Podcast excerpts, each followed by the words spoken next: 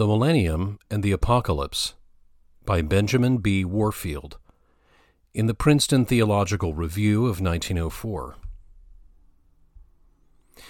Of the section of the Apocalypse which extends, according to his division of the book, from chapter 20, verse 1 to 21, verse 8, Kliefoth remarks as he approaches its study that, quote, because the so called millennium is included in its compass, it has been, more than any other part of the book, tortured by tendency exposition into a variety of divergent senses. This is undoubtedly true, but in reprobating it, we must not permit ourselves to forget that there is a sense in which it is proper to permit our understanding of so obscure a portion of Scripture to be affected by the clearer teaching of its more didactic parts. We must guard, no doubt, against carrying this too far and doing violence to the text before us in the interests of Bible harmony. But within due limits, surely the order of investigation should be from the clearer to the more obscure. And it is to be feared that there has been much less tendency interpretation of Revelation 20 in the interest of preconceived theory than there has been tendency interpretation of the rest of Scripture in the interest of conceptions derived from misunderstandings of this obscure passage. Nothing, indeed, seems to have been more common in all ages of the Church than to frame an eschatological scheme from this passage imperfectly understood, and then to impose this scheme on the rest of Scripture vi et armis, to realize this, we have but to recall the manifold influences which have wrought not only on eschatological dreaming, but on theological thought and on Christian life itself out of the conception summed up in the term the millennium. Yet, not only the word, but as Kliefoth has himself solidly shown, the thing is unknown to Scripture outside of this passage. And not only so, but there are not a few passages of Scripture, as Kliefoth also has shown, which seem definitely to exclude the whole conception, and which must be subjected to most unnatural exegetical manipulation to bring them into harmony with it at all. We need not raise the question whether Scripture can contradict Scripture, in our day, certainly, there is no lack of expositors who would feel little difficulty in expounding the eschatology of Revelation as definitely the antipodes of that, say, of Paul, not to say the eschatology of one section of Revelation as the precise contradictory of that of another. But surely for those who look upon the Bible as something other than the chance driftage of the earliest age of Christianity, it is at least undesirable to assume such an antagonism beforehand. And on the emergence of apparent inconsistencies, it certainly becomes, in the first instance, incumbent upon us to review our expositions under the impulse of at least the possibility that they may prove to be an error. We shall not proceed far in such an undertaking, as it seems to us, before we discover that the traditional interpretation of Revelation, which yields the notion of a millennium, is at fault, and that this book, when taken in its natural and self indicated sense, needs no harmonizing with the eschatology of the rest of the New Testament, for the simple reason that its eschatology is precisely the same with that of its companion books. In order to make this good, it will not be necessary to do more than pass in rapid review the series of visions which constitute the particular section of the Apocalypse of which the Millennium passage forms a part. The structure of the book, made up as it is of seven parallel sections, repeating with progressive clearness, fullness, and richness the whole history of the interadventual period, and thus advancing in a spiral fashion to its climax, renders it possible to do this without drawing too much on a knowledge of the whole book. We have only to bear clearly in mind a few primary principles, apart from which no portion of the book can be understood, and we need not despair of unlocking the secrets of this section also. The primary principles are, with the greatest possible brevity, the following 1. The principle of recapitulation. That is to say, the structure of the book is such that it returns at the opening of each of its seven sections to the first advent, and gives in the course of each section a picture of the whole interadventual period, each successive portraiture, however, rising above the previous one in the stress laid on the issue of the history being wrought out during its course. The present section, being the last, reaches therefore the climax, and all its emphasis is thrown upon the triumph of Christ's kingdom. 2. The principle of successive visions. That is to say, the several visions following one another within the limits of each section, though bound to each other by innumerable links, yet are presented as separate visions and are to be interpreted each as a complete picture in itself. 3. The principle of symbolism.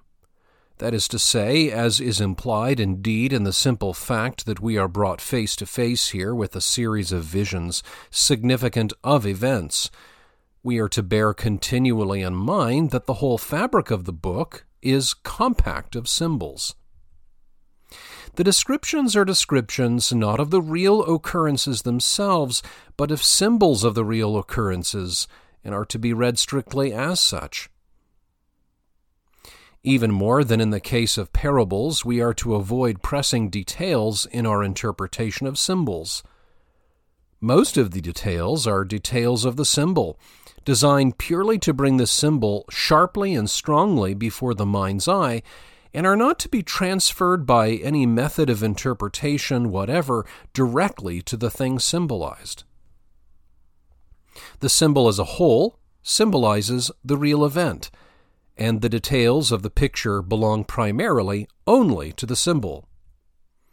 Of course, now and then a hint is thrown out which may seem more or less to traverse this general rule, but as a general rule, it is not only sound but absolutely necessary for any sane interpretation of the book. 4. The principle of ethical purpose. That is to say, here, as in all prophecy, it is the spiritual and ethical impression that rules the presentation and not an analytic or chronological intent. The purpose of the seer is to make known, indeed, to make wise, but not for knowledge's own sake, but for a further end, to make known unto action, to make wise unto salvation. He contents himself, therefore, with what is efficacious for his spiritual end, and never loses himself in detail which can have no other object than the satisfaction of the curiosity of the mind for historical or other knowledge. One of the effects of the recognition of these primary principles, an effect the perception of which is no more interesting in itself than fruitful for the interpretation of the book, is the transference of the task of the interpreter from the region of minute philology to that of broad literary appreciation. The ascertainment of the meaning of the Apocalypse is a task that is to say, not directly of verbal criticism, but of sympathetic imagination. The teaching of the book lies not immediately in its words, but in the wide vistas its visions open to the fancy. It is the seeing eye, here, therefore, rather than the nice scales of linguistic science, that is needful more obviously than in most sections of Scripture. If now we approach the study of the section at present before us under the guidance of these principles, it is probable that we shall not find it impossible to follow at least its main drift. The section opens with a vision of the victory of the Word of God, the King of kings and Lord of lords over all his enemies. We see him come forth from heaven girt for war followed by the armies of heaven. The birds of the air are summoned to the feast of corpses that shall be prepared for them. The armies of the enemy, the beasts and the kings of the earth, are gathered against him and are totally destroyed, and all the birds are filled with their flesh. Chapter 19, 11 to 21. It is a vivid picture of a complete victory, an entire conquest that we have here. And all the imagery of war and battle is employed to give it life. This is the symbol. The thing symbolized is obviously the complete victory of the Son of God over all the hosts of wickedness. Only a single hint of this signification is afforded by the language of the description, but that is enough. On two occasions, we are carefully told that the sword by which the victory is won proceeds out of the mouth of the conqueror, verses 15 and 21. We are not to think, as we read of any literal war or manual fighting, therefore. The conquest is wrought by the spoken word, in short, by the preaching of the gospel. In fine, we have before us here a picture of the victorious career of the gospel of Christ in the world. All the imagery of the dread battle and its hideous details are but to give us the impression of the completeness of the victory. Christ's gospel is to conquer the earth. He is to overcome all his enemies. There is, of course, nothing new in this. The victory of the gospel was predicted over and over again, even in Old Testament times, under the figure of a spiritual conquest. It is thus also that Paul pictures it. It is thus that John himself everywhere portrays it. It is indeed the staple representation of this whole book. In particular, we perceive that this splendid vision is, after all, only the expansion of the parallel vision given in the second verse of the sixth chapter. When the first seal was opened, and I saw, says the seer, and behold a white horse, and he that sat thereon had a bow, and there was given unto him a crown and he came forth conquering and to conquer. It is the same scene that is now before us, only strengthened and made more emphatic as befits its place near the end of the book. We recall now the principle of recapitulation which governs the structure of the book, and see that this first vision of the last section, in accordance with the general method of the book, returns to the beginning and portrays for us, as chapter 6, verse 2 and 12, verse 1 do, the first coming of the Lord and the purpose, and now, with more detail and stress, the issue of this coming. What we have here, in effect, is a picture of the whole period between the first and second advents, seen from the point of view of heaven. It is the period of the advancing victory of the Son of God over the world, emphasizing, in harmony with its place at the end of the book, the completeness of the victory. It is the 11th chapter of Romans and the 15th of 1 Corinthians in symbolic form, and there is nothing in it that was not already in them except that perhaps the completeness of the triumph of the gospel is possibly somewhat more emphasized here. With the opening of the 20th chapter, the scene changes, chapter 20, verses 1 to 10. Here we are not smitten in the face with the flame and flare of war. It is a spectacle of utter peace, rather, that is presented to us. The peace is, however, it must be observed, thrown up against a background of war. The vision opens with a picture of the descent of an angel out of heaven who binds the dragon, the old serpent, which is the devil and Satan, for a thousand years. Then we see the saints of God reigning with their Lord, and we are invited to contemplate the blessedness of their estate. But when Satan is bound, we are significantly told that, after the thousand years, he must be loosed for a little time. The saints themselves, moreover, we are informed, have not attained their exaltation and blessedness save through tribulation. They have all passed through the stress of this beast beset life, have all been beheaded for the testimony of Jesus. And at the end, we learn of the renewed activity of Satan and his final destruction by fire out of heaven.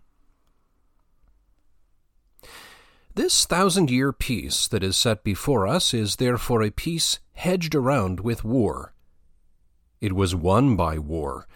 The participants in it have come to it through war. It ends in war. What now is this thousand year peace? It is certainly not what we have come traditionally to understand by the millennium, as is made evident by many considerations, and sufficiently so by this one, that those who participate in it are spoken of as mere souls, verse 4. The souls of them that had been beheaded for the testimony of Jesus and for the Word of God. It is not disembodied souls who are to constitute the Church during its state of highest development on earth, when the knowledge of the glory of God covers the earth as the waters cover the sea. Neither is it disembodied souls who are thought of as constituting the kingdom which Christ is intending to set up in the earth after his advent, that they may rule with him over the nations. And when we have said this, we are surely following hard on the pathway that leads to the true understanding of the vision. The vision, in one word, is a vision of the peace of those who have died in the Lord. And its message to us is embodied in the words of chapter 14, verse 13 Blessed are the dead which die in the Lord from henceforth, of which passage the present is indeed only an expansion. The picture that is brought before us here is, in fine, the picture of the intermediate state, of the saints of God gathered in heaven away from the confused noise and garments bathed in blood that characterize the war upon earth, in order that they may securely await the end. The thousand years, thus, is the whole of this present dispensation, which again is placed before us in its entirety, but looked at now relatively, not to what is passing on earth, but to what is enjoyed in paradise. This, in fact, is the meaning of the symbol of a thousand years. For this period between the advents is on earth a broken time, three and a half years, a little time, verse 3, which, amid turmoil and trouble, the saints are encouraged to look upon as of short duration, soon to be over. To the saints in bliss, it is, on the contrary, a long and blessed period passing slowly and peacefully by, while they reign with Christ and enjoy the blessedness of Holy Communion with Him a thousand years. Of course, the passage, chapter 21 to 10, does not give us a direct description of the intermediate state. We must bear in mind that the book we are reading is written in symbols and gives us a direct description of nothing that it sets before us, but always a direct description only of the symbol by which it is represented. In the preceding vision, chapter 19, 11 to 21, we had no direct description of the triumph and progress of the gospel, but only of a fierce and gruesome war. The single phrase that spoke of the slaying sword as proceeding out of the mouth of the conqueror alone indicated that it was a conquest by means of persuading words. So, here we are not to expect a direct description of the intermediate state. Were such a description given, that would be evidence enough that the intermediate state was not intended, but was rather the symbol of something else. The single hint that it is of the condition of the souls of those who have died in Christ and for Christ that the seer is speaking is enough here to direct our thoughts in the right direction. What is described, or rather, to speak more exactly, for it is a course of events that is brought before us, what is narrated to us is the chaining of Satan, that he should deceive the nations no more the consequent security and glory of Christ's hitherto persecuted people, and the subsequent destruction of Satan. It is a description in the form of a narrative. The element of time and chronological succession belongs to the symbol, not to the thing symbolized. The binding of Satan is therefore, in reality, not for a season, but with reference to a sphere, and his loosing again is not after a period, but in another sphere. It is not subsequence, but exteriority that is suggested.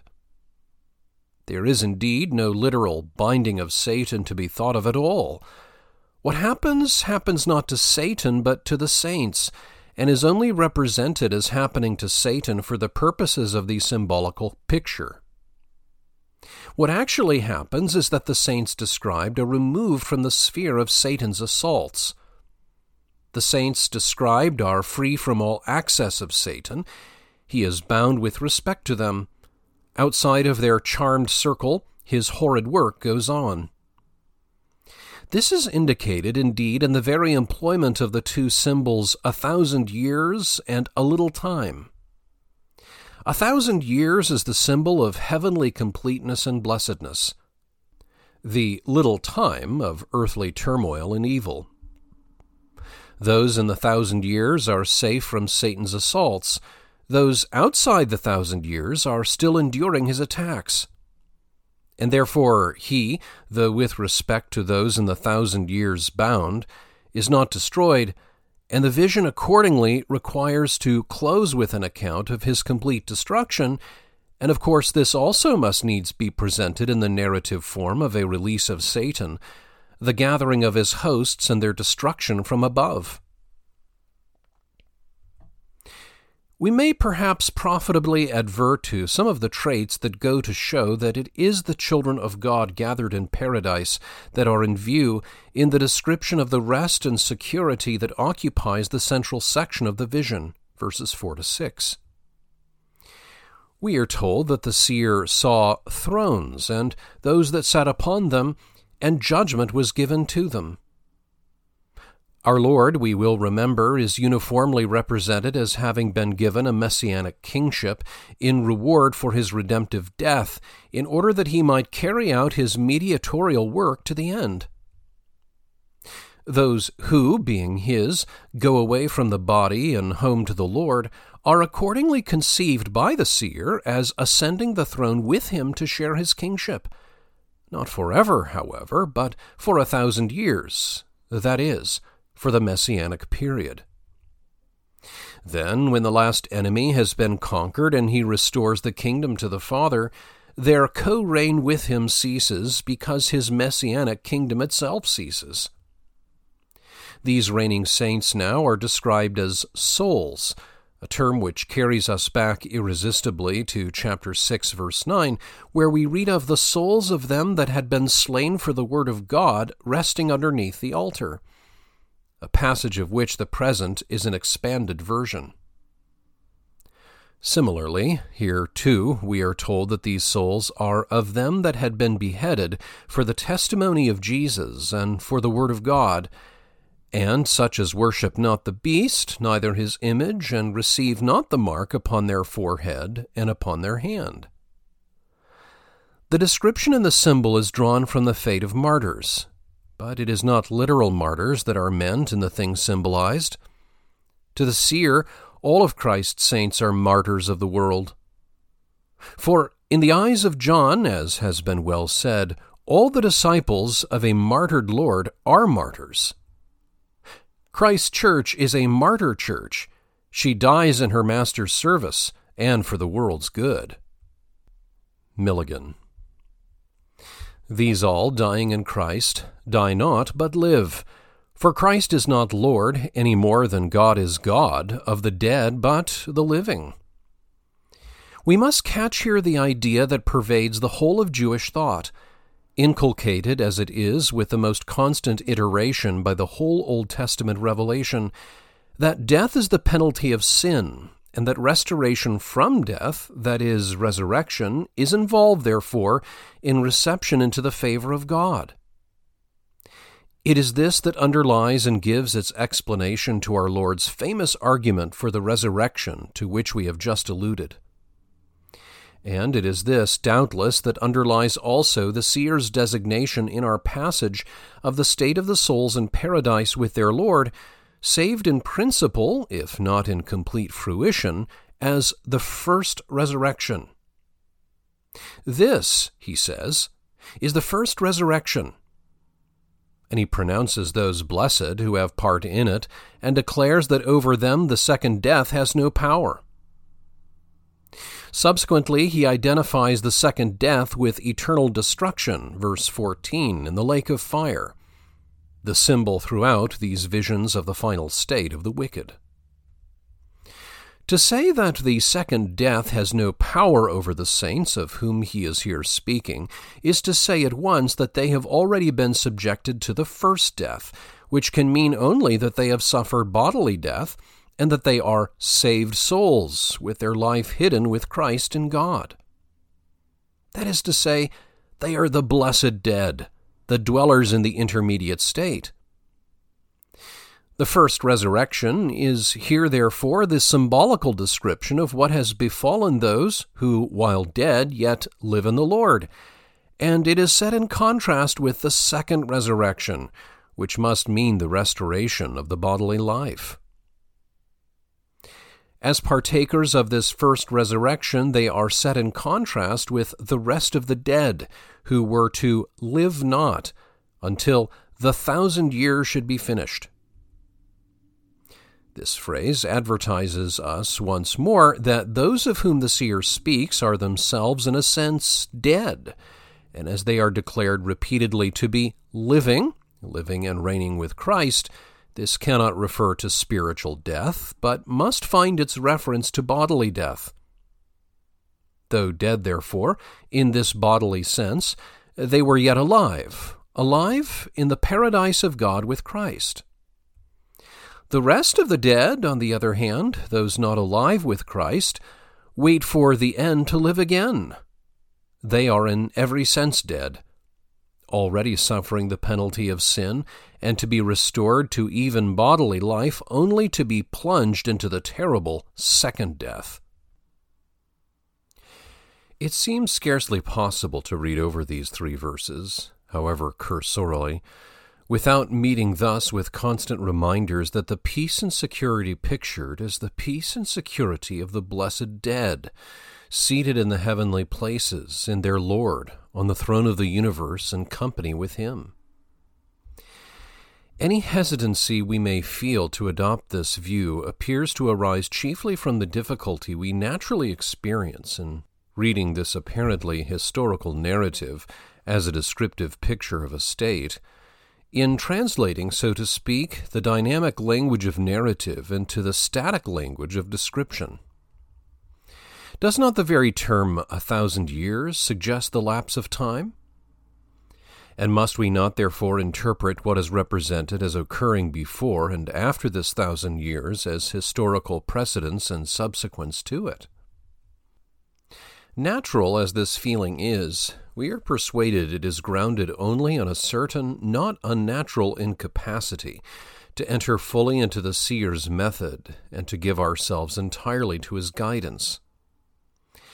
If he elected to represent a state of completeness and perfection by a symbol which suggested lapse of time when taken in its literal meaning, he had no choice but to represent what was outside this state as before or after. That belonged to the very vehicle of representation. Now, it is quite certain that the number 1000 represents in Bible symbolism absolute perfection and completeness and that the symbolism of the Bible includes also the use of a period of time in order to express the idea of greatness in connection with thoroughness and completeness. It can scarcely be necessary to insist here afresh on the symbolical use of the numbers in the Apocalypse, and the necessity consequently laid upon the interpreter to treat them consistently not merely as symbols, but as symbols embodying definite ideas. They constitute a language, and like any other language, they are misleading unless intended and read as expressions of definite ideas.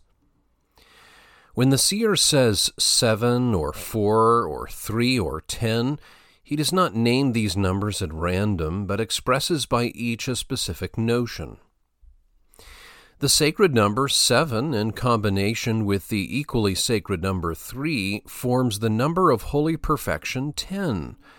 And when this 10 is cubed into a thousand, the seer has said all he could say to convey to our minds the idea of absolute completeness. It is of more importance, doubtless, however, to illustrate the use of time periods to convey the idea of completeness. Ezekiel 39:9 provides an instance. There, the completeness of the conquest of Israel over its enemies is expressed by saying that seven years shall be consumed in the burning up of the debris of battle. They shall go forth, we read, and shall make fires of the weapons and burn them, both the shields and the bucklers, the bows and the arrows, and the handstaves and the spears, and they shall make fires of them seven years.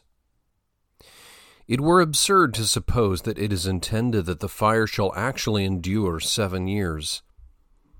We have here only a hyperbole to indicate the greatness of the mass to be consumed and the completeness of the consumption. A somewhat similar employment of the time phrase to express the idea of greatness is found in the twelfth verse of the same chapter where, after the defeat of Gog and all his multitude, it is said, And seven months shall the children of Israel be burying of them, that they may cleanse the land. That is to say, the multitude of the dead is so great that by way of hyperbole, their burial is said to consume seven months. The number seven employed by Ezekiel in these passages is replaced by the number a thousand in our present passage, with the effect of greatly enhancing the idea of greatness and of completeness conveyed. When the saints are said to live and reign with Christ a thousand years, the idea intended is that of inconceivable exaltation, security, and blessedness a completeness of exaltation, security, and blessedness beyond expression by ordinary language. We can scarcely go the length of Dr. Milligan, nevertheless, and say that the time element is wholly excluded from our passage. After all, it is the intermediate state that is portrayed, and the intermediate state has duration. But it is within the limits of sobriety to say that the time element retires into the background, and the stress is laid on the greatness and completeness of the security portrayed. This is, however, portrayed under a time symbol. And the point now is that, this being so, the very necessity of the symbolism imposed on the writer the representation of the other elements of the symbol also by time expressions.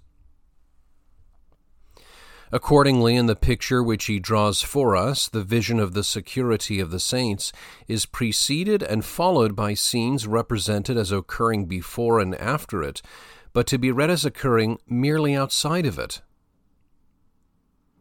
The chaining of Satan is not in the event a preliminary transaction on which the security of the saints follows, nor is the loosing of Satan a subsequent transaction on which the security of saints ceases. The saints rather escape entirely beyond the reach of Satan when they ascend to their Lord and take their seats on his throne by his side, and there they abide never more subject to his assaults. This is indeed suggested in the issue, verse 9b, where the destruction of Satan is compassed by a fire from heaven and not through the medium of a battle with the saints. But while the saints abide in their security, Satan, though thus bound relatively to them, is loosed relatively to the world. And that is what is meant by the statement in verse 3c, that he must be loosed for a little time, which is the symbol of the interadventual period in the world, and not less in verses 7 to 10. We must here look on the time element we repeat as belonging wholly to the symbol and read in the interpretation space elements in its place. The intermediate state is in one word conceived of not out of relation to the world, but as, so to speak, a safe haven of retreat in the midst of the world. The world is around it, and there Satan still works and deceives. But he who escapes through one door of beheading for Christ's sake rises not only to security, but to a kingdom. As we scrutinize the text closely, with this scheme of interpretation in mind, the apparent difficulties that stand in its path give way one after another. One clause alone seems so recalcitrant as not to lend itself readily to the proposed interpretation. This occurs in the middle of verse 3. There it is affirmed that Satan is chained, that he should deceive the nations no more. Under Dr. Milligan's interpretation of the thousand years' security, which he applies not to the saints in glory with their Lord, the intermediate state, but to the saints in conflict on earth, the militant state, this clause seems no doubt hopeless. But if we are to understand that it is the intermediate state that is portrayed, the difficulty which it presents does not seem to be insuperable. In its general meaning, the clause indeed is only the extreme point of the temporal machinery in which the vision is cast. If what is spatially distinct, so to speak, in the reality is to be represented in the figure as temporally distinct, there seems no way in which it can be done except by saying that Satan is first bound so as not to act, in order that he may be afterward loosed so as to act. The only real difficulty lies in the word nations. Should we not expect saints instead? For it is not merely with reference to the saints that Satan is supposed to be bound. And is not the word nations the standing denomination in the Apocalypse of precisely the anti Christian hosts? The only solution that readily suggests itself, on the supposition that the word nations may be used here in its wider inclusive sense, and not of those without, in contrast with God's people. The term world occurs in this double sense, and there seems no reason why nations should not also, especially since it is continually understood that the nations include God's people in the making. Chapter 22, verse 2. Possibly little more is intended to be conveyed by the phrase in verse 3 than to bring out and express that aspect of Satan by which he is specially distinguished in the Apocalypse that is to say, to declare simply that Satan the deceiver was bound. Milligan. And what is more than this belongs to the drapery of the symbolism. In verse 8, it appears to have a slightly different turn given it. There is a special propriety in its suggesting in this context those without indeed, but those without not so much the circle of Christ's people in general, as Christ's people as gathered into the secure haven of the intermediate state. In a word, it seems that we may understand the nations here, not of the anti Christian world in contrast with the Christian, but of the world on earth in contrast with the saints gathered in paradise. As such, the nations may include Christians also, but Christians not yet departed to their security, nay, their monarchy with their Lord. If these suggestions be allowed, something will certainly be gained towards a suitable interpretation of the clause. But it cannot be pretended that a real solution of its difficulties has been offered in any case. It remains a dark spot in an otherwise lucid paragraph and must be left for subsequent study to explain. If the interpretation we have urged be adopted, this vision, therefore, as a whole, chapter 21 to 20, in sharp contrast with the preceding one, chapter 19, 11 to 21, which pictured the strife of God's people in the world, brings before us the spectacle of the peace of God's saints gathered in heaven. It too embraces the whole interadventual period, but that period as passed in the security and glory of the intermediate state.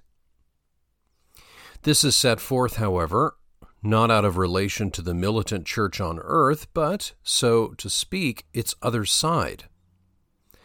It is as if the seer had said, Look on this picture and on that. Neither alone, but the two in combination, supply the true picture of the course of events between the first and second advents. The church toiling and struggling here below is but half the story. The church gathering above is the other half. And both speed them to the end. For the one, it is a period of conflict, though of a conflict advancing to victory. For the other, it is a period of restful security, nay, of royal ruling. It is the conjunction of the two that constitutes this interadventual period, and together they pass onward to the end. Blessed that flock safe penned in paradise, blessed this flock which tramps in weary ways, all form one flock, God's flock, all yield him praise by joy or pain still tending towards the prize. Accordingly, this vision is followed by a third, in which is depicted the Last Judgment, in which all, both in earth and heaven, partake. That this is the general judgment seems to be obvious on the face of it. Those whom it concerns are described as the dead, both great and small, which seems to be an inclusive designation.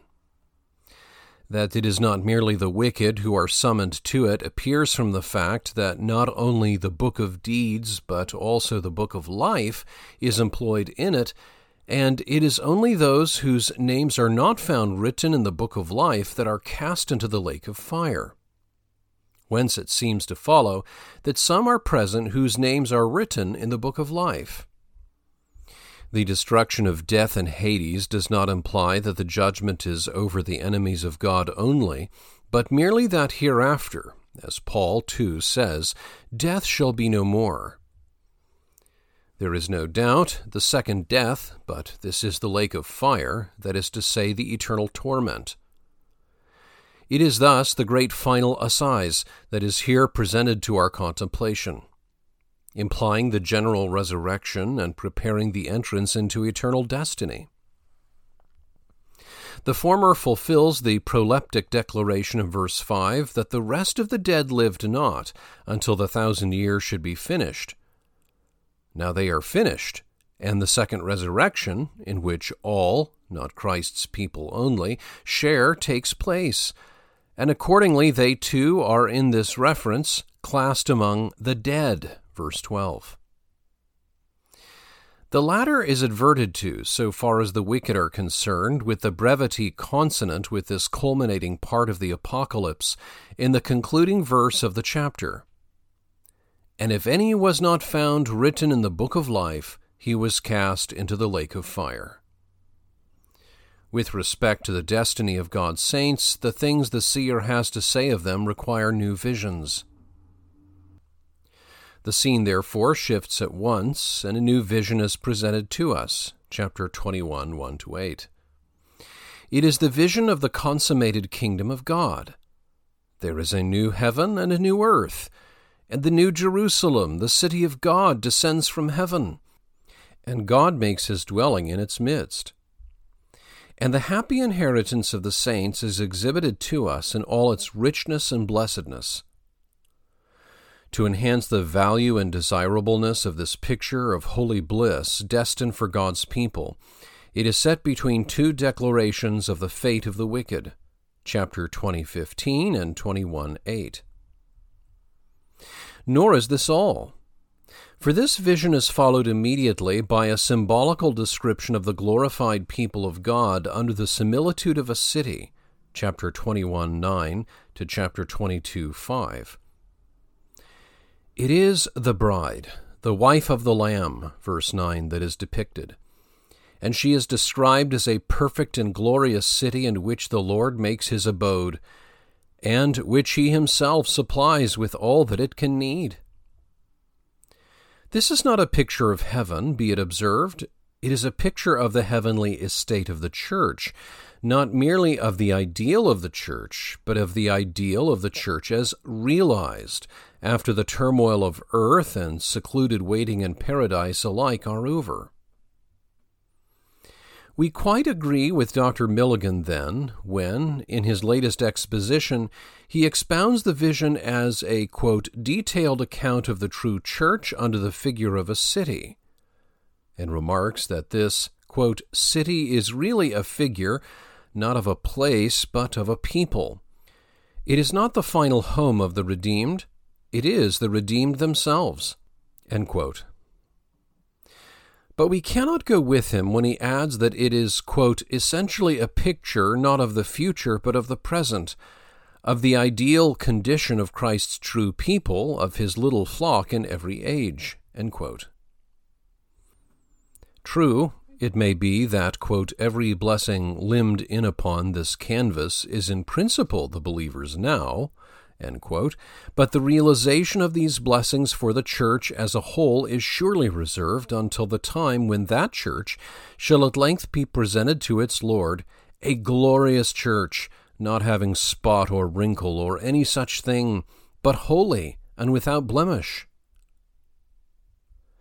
And I saw, said the seer, when he was contemplating the consummating glory, chapter 21 2, the holy city, New Jerusalem, coming down out of heaven from God, made ready as a bride adorned for her husband.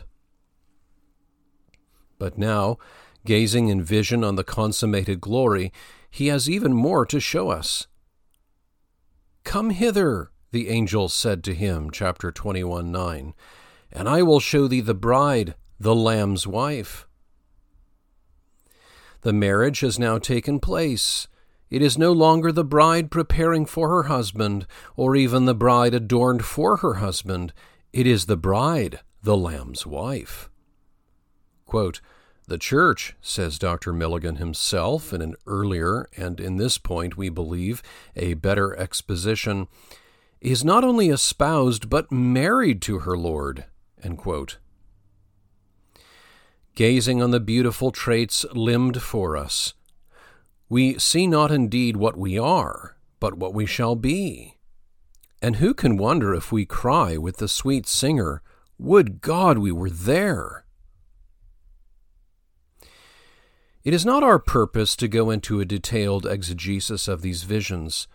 We content ourselves with this mere suggestion of their essential contents, satisfied to draw out from them merely the great features of the eschatology of the Apocalypse culminating as it does in this section, in which is summed up its entire teaching. So far as serves this purpose, we venture to hope that the exposition will commend itself as reasonable, and it will be wise not to lose ourselves in doubtful details of exegesis, which might cloud the light that shines on the more general outline. Our main hesitation turns upon the distribution of the several visions. As we have read the section, we have separated it into only five visions. The whole structure of the Apocalypse is, however, dominated by the number seven. With a prologue and an epilogue, the book is compounded of seven parallel and yet climactically wrought out main sections. Four of these are formally subdivided into seven subsections each. It seems probable that this sevenfold structure runs through the remaining sections also, although it is not formally announced in them, and is left, therefore, for the reader to trace. On this ground, we should expect the section now engaging our attention, chapter 19:11 to chapter 22:5, to offer us a series of seven visions. But only five have been signalized by us. The suspicion lies close that we have, in subdividing the section into its constituent visions, missed two of its division lines. We think it very likely we have done so, but we have not been able to put our finger on obvious lines of cleavage, and have preferred to let the material fall apart where it naturally falls apart and to attempt no artificial dissecting. Possibly the points of separation may present themselves more clearly to others. In any event, it seems probable that if two separate visions have been confused by us into one, it is because they are very closely related visions, from one of which to the other there is rather progress than transition. In that very probable case, the main lines of exposition would not be affected, and the purpose of our present enterprise would be secured as fully as if we had succeeded in separating between them. What then is the eschatological outline we have gained from a study of this section? Briefly stated, it is as follows. Our Lord Jesus Christ came to conquer the world to himself, and this he does with a thoroughness and completeness which seems to go beyond even the intimations of Romans 11 and 1 Corinthians 15. Meanwhile, as the conquest of the world is going on below, the saints who die in the Lord are gathered in paradise to reign with their Lord, who is also Lord of all, and who is from his throne directing the conquest of the world. When the victory is completely won, there supervenes the last judgment and the final destruction of the wicked. At once there is a new heaven and a new earth, and the consummation of the glory of the church. And this church abides forever, chapter 22, 5, in perfection of holiness and blessedness. In bare outline, that is what our section teaches. It will be noticed at once that it is precisely the teaching of the didactic epistles of Paul and of the whole New Testament with him. No attempts to harmonize the several types of teaching are necessary, therefore, for their entire harmony lies on the surface. John knows no more of two resurrections, of the saints and of the wicked, than does Paul.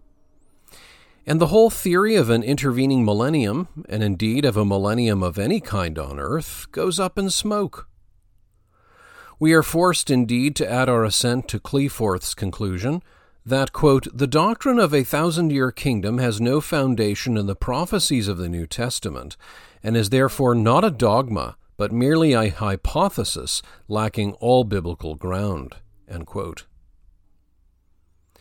The millennium of the apocalypse is the blessedness of the saints who have gone away from the body to be at home with the Lord. But this conclusion obviously does not carry with it the denial that a golden age yet lies before the church, if we may use this designation in a purely spiritual sense. As emphatically as Paul, John teaches that the earthly history of the church is not a history merely of conflict with evil, but of conquest over evil. And even more richly than Paul, John teaches that this conquest will be decisive and complete. The whole meaning of the vision of chapter 19, 11 to 21, is that Christ Jesus comes forth not to war merely, but to victory and every detail of the picture is laid in with a view precisely to emphasizing the thoroughness of this victory. The gospel of Christ is, John being witness, completely to conquer the world. He says nothing any more than does Paul of the period of the endurance of this conquered world.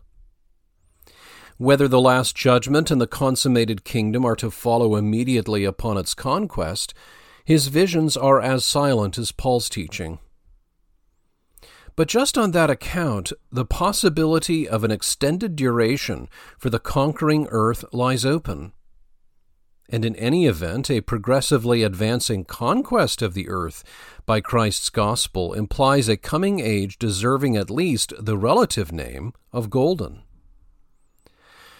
Perhaps a distinction may be made between a converted earth and a sanctified earth, such a distinction seems certainly more accordant with the tone of these visions than that more commonly suggested between witness to earth and a converted earth. The gospel assuredly must be preached to the whole world as a witness before the Lord comes. These visions seem to go farther and to teach that the earth, the whole world, must be won to Christ before he comes. And that is precisely this conquest of it that he is accomplishing during the progress of this interadventual period.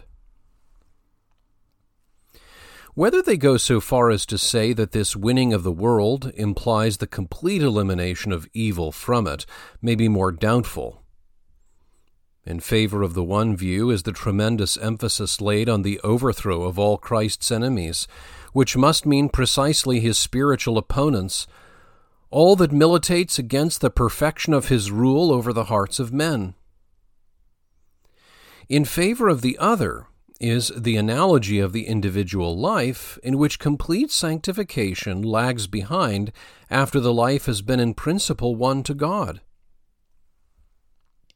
Perhaps it may even be said that a perfect life is not to be thought possible for sin born men in the conditions of this sin cursed world. Perhaps it may be affirmed that what is thus true of each individual must be true of the congeries of these individuals, which we call the world. Perhaps it may be maintained, on such grounds as these, that as the perfecting of the individual waits for the next life, so the perfecting of the world must wait until the conquest is over, the last assize is held, and the new Jerusalem descends from heaven. In a word, that the perfected world, with all that means, is not to be discovered at chapter 19:21, but at 21:1, and that the description of it is to be read therefore in chapters 21 9 to 22 5, and at no previous point. No doubt there is an element of speculation in such suppositions, and we may well be content to leave the text to teach its own lessons without additions from us. These lessons, however, at least include as much as this that there is a golden age before the Church, at least an age relatively golden, gradually ripening to higher and higher glories as the Church more and more fully conquers the world and all the evil of the world and ultimately an age absolutely golden when the perfected church is filled with the glory of the Lord in the new earth and under the new heavens. All the aspirations of the prophets, all the dreams of the seers can surely find satisfaction in this great vision. Meanwhile, the saints of God do not need to await the consummation of the ages before they enter into the joy of their Lord. Even in this world they receive their reward. The seer, in his vision, sees their accumulated hosts, but through all the years they are gathering. They are flocking from the east and the west, they are flocking from the north and the south, every moment setting forth. Palm in hand and praise in mouth, they are flocking up the path to their rest. This, their rest, is the millennium of the apocalypse. B.B. Warfield, Princeton. This audio recording was read by Michael Ives. I hope you found it enlightening and edifying. Visit westportexperiment.com for more audio resources and where I write about parish missions, the care of souls, and all things reformed.